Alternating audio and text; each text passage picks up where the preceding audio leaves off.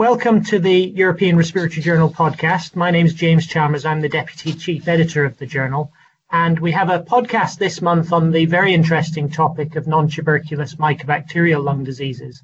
In the journal this month, we have seven articles spread between editorials, original research, reviews, and research letters on the topic of this uh, emerging infectious problem. I'm joined by two experts in NTM lung disease clinical care and research. So thank you for joining us, gentlemen. If you quickly introduce yourself. Sure, I'm Michael Loebinger. I'm um, a respiratory clinician and work at the Royal Brompton Hospital in the UK. I'm uh, Jacco van Ingen. I'm a consultant clinical microbiologist working out of the uh, Radboud University Medical Center in Nijmegen, the Netherlands. So great that you could join us this month. We're going to get right into discussing some of the content in this month's journal. Uh, Michael, you've published a, an authoritative review article this month on the, the topic of NTM. We're seeing an increase in NTM research. And so, linked to that and, and your review, why do you think an NTM state of the art review is timely at the moment? So, thanks, James. Uh, I mean, there certainly is increased interest in this topic over the last few years. I think some of this has been stimulated by um, the appreciation that there's an increased incidence and prevalence of NTM cultures, and so clinicians and scientists are seeing a lot more of it. And, and this has been reflected in publications from throughout the world, and they've demonstrated increases of uh, incidence between 3 and 8% per year and, and period prevalences in certain groups of patients that have been put a lot higher and almost at 100 uh, per 100,000.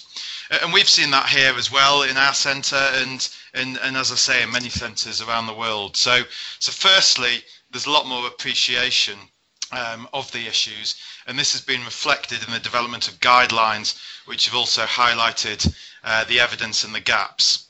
And despite the fact that the clinical issue is still growing, there's still really significant unanswered questions. Why people get NTM, why people progress while others remain stable, when to treat, what to treat with, how long to treat for, and there's a significant unmet need in the condition.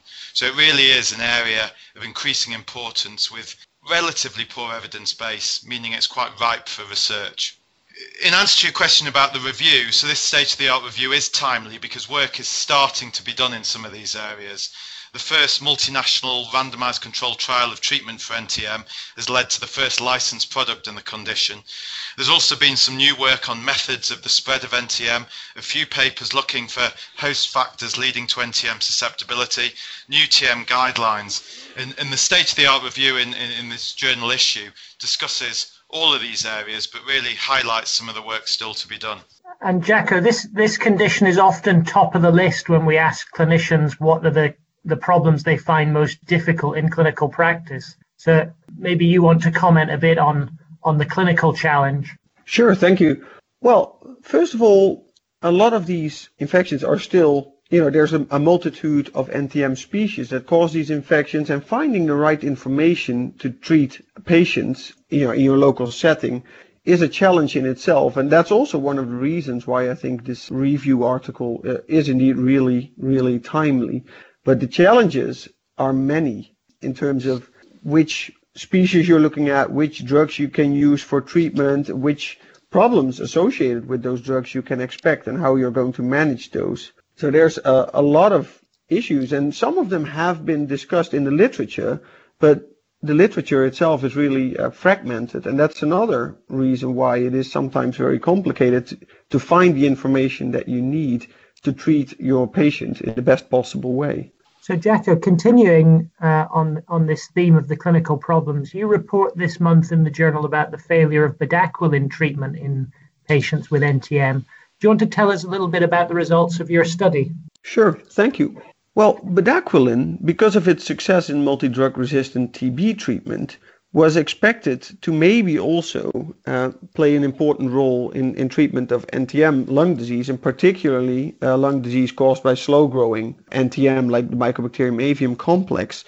Yet, what we have seen and what some others uh, have recorded uh, before uh, our single case report is that treatment with bedaquiline does not have very good outcomes yet I think the main issues that we're facing is that bedaquiline is typically uh, used in patients who have already been treated. Some of them have been treated uh, for many years with uh, what we would call first line regimens. So maybe the drug could work, but it should be used as a first line agent rather than in, in patients who have already been treated for months to years uh, without any success. The other thing is that I'm still not sure whether the dose that we use in MDR-TB treatment is actually also the right dose to use in treatment of disease caused by NTM because the NTM in general are less susceptible to this agent than TB.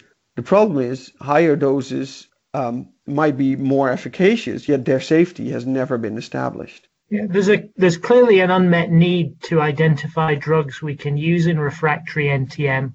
A question for Michael. I mean, what do you think of Jacco's point that the outcomes in refractory patients are so poor it's quite difficult to to demonstrate the benefit of a drug? I think, I mean, I think it's disappointing, um, uh, this sort of, uh, the initial work on bedaquiline, but I, I, I, think it's really difficult. I think it's not just refractory disease that's difficult, but I think there's a, a large unmet need uh, for the condition altogether. I mean, even starting out from scratch um, in MAC, which is one of the slightly easier ones to treat, uh, a meta-analysis has shown that sustained culture conversion is is only achieved in about 60% of patients. So I think I would agree with Jacco that um, yes, refractory patients are extremely difficult to treat, but there is significant scope to actually try and improve the first line treatment to try and get um, sustained culture conversion much better than the 60%. And that may include drugs such as bedaquiline as as uh, has just articulated, and it may include some of the other drugs that we've started to use or that have been tested on refractory patients, such as uh, liposomal amikacin nebulizers as well. But I, I, do think there's significant scope to improve the paradigm of treatment that we're that we're using at the moment. Thanks to both of you. There's another editorial in this month's ERJ, this time discussing the potential of renaming of NTM species. Now, this has always been a bit of a challenge for non-experts that Mycobacterium avium is sometimes called MAC, is sometimes called intracellulare, is sometimes called all sorts of different names. Um, and now there's a new proposal to rename NTM species again. Jacco, do you want to, as you're a co-author, and both of you, I think, are co-authors on this editorial, uh, outline the problem and, and what the message is from the editorial? Thank you. The problem is that um, investigators have been looking at the genetics of mycobacteria, uh, and what they found uh, is something that is not that shocking, but actually, even within the different NTM species, there are quite big genetic differences. And if you then look at that, you find that they are really they form four separate uh, groupings within this family of bacteria that we call mycobacteria.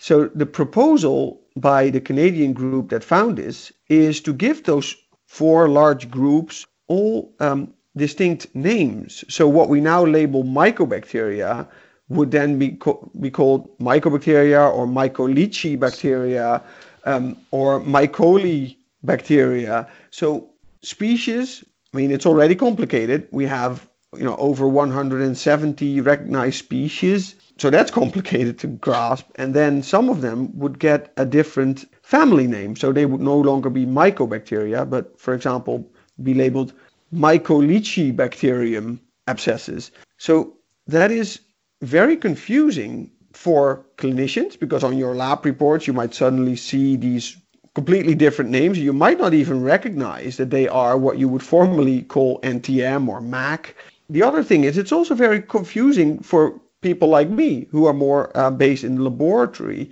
who are now faced if we find a gene sequence of a mycobacterium, we compare it to databases to give the best possible identification, and then the database tells us it's a mycolicibacter. And, and not even my colleagues are very well aware of this proposed uh, change.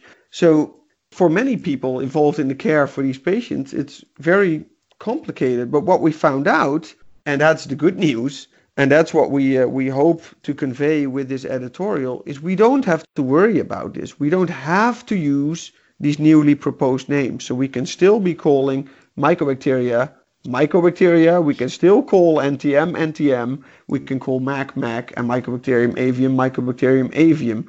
So that is, I think, the message of the editorial. Yes, there are new names, and no, you shouldn't worry about them, and you don't have to see them on your lab reports.